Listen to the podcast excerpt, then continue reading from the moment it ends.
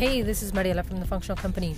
So, in this episode, I want to share a little bit more about fats, which fats are good and which ones are not good for our health, and why that is.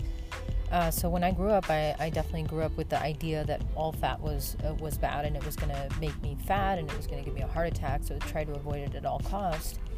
And it wasn't until I went into functional nutrition, clinical nutrition, that I really understood how fat is really integral to our to the body's function. And so all of our fat, all of our cells, cell membranes, the walls of our cells, they require saturated fat. Our brain is 60%, approximately 60 to 70% fat. Uh, all of our nerves are covered with something called a myelin sheath, which is fat. And uh, our heart, the main source of fuel for the heart is fat. So, with so many things requiring fat in our body, how could fat really be bad for us? And so, you know, as I started learning I ran into this uh, this doctor named Dr. Weston A. Price, or the story of him, because he lived back in the 20s, 30s, and 40s. That's when he had his major practice. And in the 30s, he, he traveled all around the country, I mean, all around the planet, actually documenting different tribes and communities, about 134 of these, and, and, because he was a dentist, he really was interested in the dental health, and he took a lot of pictures. But he documented what they ate and how their overall health was. And so it was very interesting because he found that certain groups had uh, very well developed maxillary bones. The, the bones of their face were, were uh, very well developed. That means that all of their teeth fit in their mouths, including their wisdom teeth. And their teeth were straight, they didn't have cavities, and even older people, old people had all of their teeth without cavities. And so this was quite remarkable and it's something we don't even see nowadays. And so he's also found that other communities had uh, underdeveloped bones in their face and uh, their teeth were crowded, their wisdom teeth did not fit in their mouths. And uh, their teeth had cavities, and as you got older, you, you would lose more of your teeth.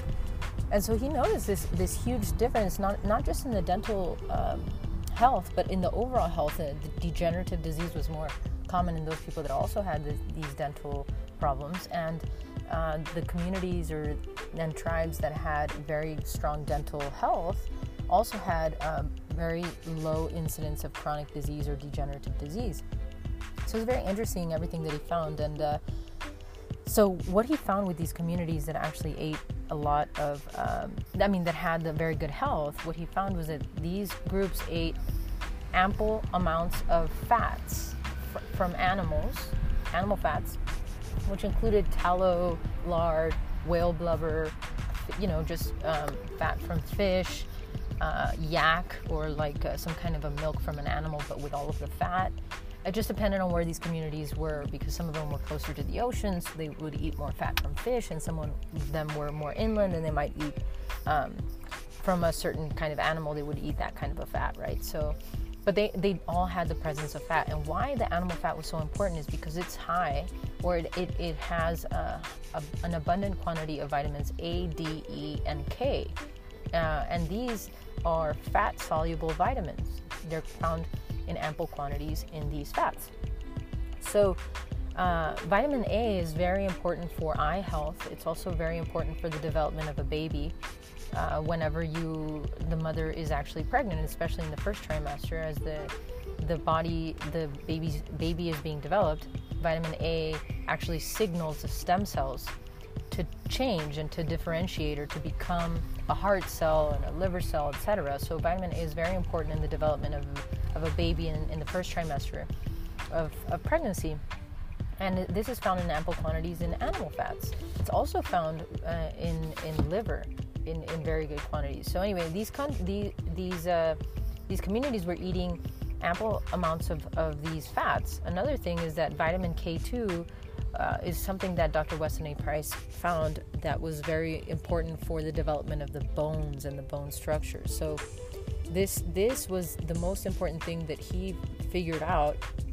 Uh, he called it activator X, and it's actually vitamin K2 and so it, if if you a mom is consuming that during the pregnancy and also during um, breastfeeding phase the the ch- child will have very good development of the bones of the face and the entire body not to mention the immune system is much stronger and so Uh, you know, things like butter, tallow, real lard that we've been told to stay away from, you know, bacon.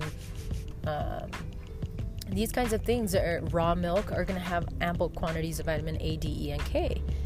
So, this was very important. The other thing that he found was that the communities would eat either fish eggs if they were closer to uh, the ocean, which was like a sacred food, or they would eat the organs of the animal, which in some community, in some cultures currently, they, that's still a practice where people uh, are consuming uh, like the liver, the kidneys, etc. of the animal. In Mexico, that's definitely still the case. In the United States, it's less of a practice.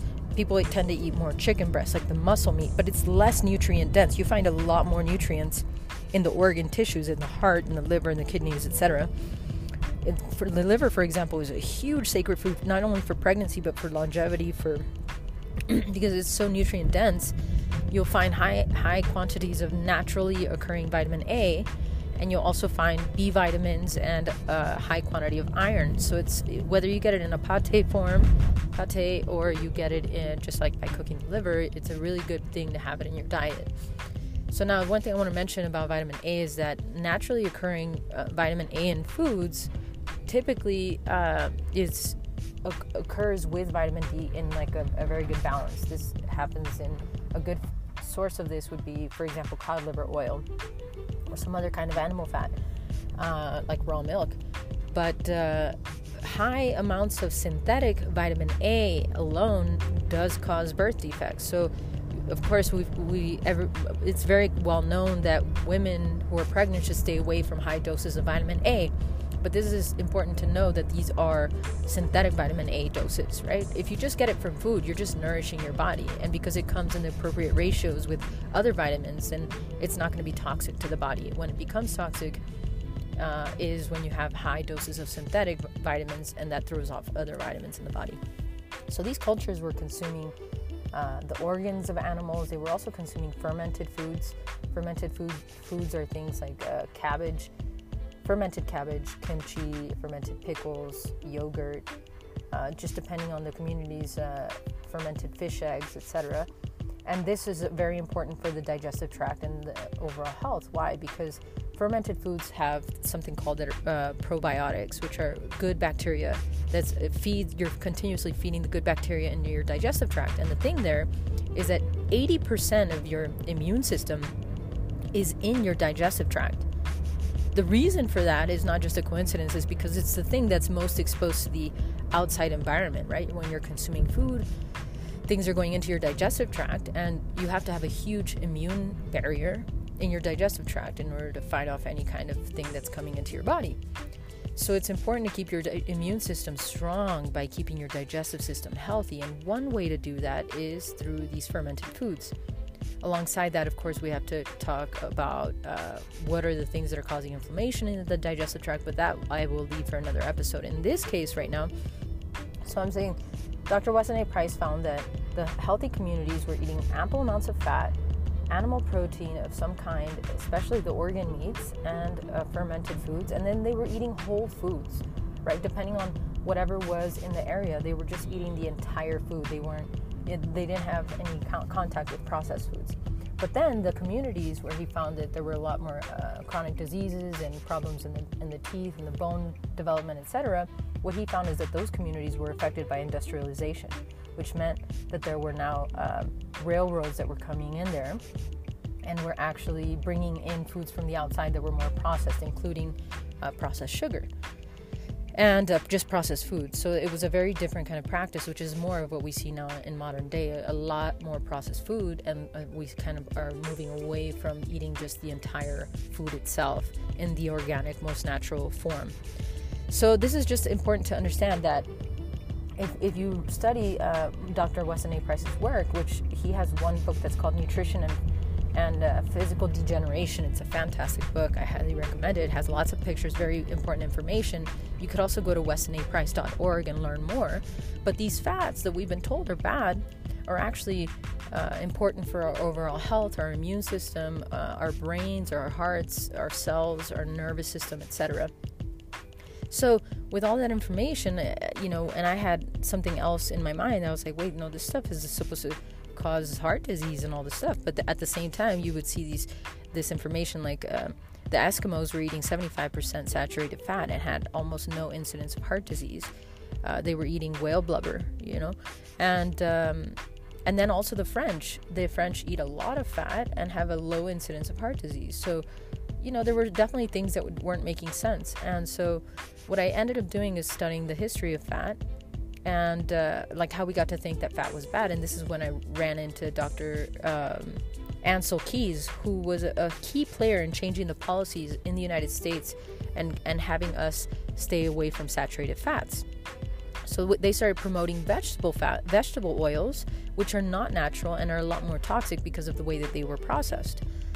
So I'll get into that in a little bit. But what he did is he presented a study which was called the seven country study, where he, he said he noted that there were basically like he showed a chart and it said the more fat that you consume, the greater amount of deaths by heart disease in those countries. And so he plotted seven countries and it looked like this beautiful curve. You can look this up.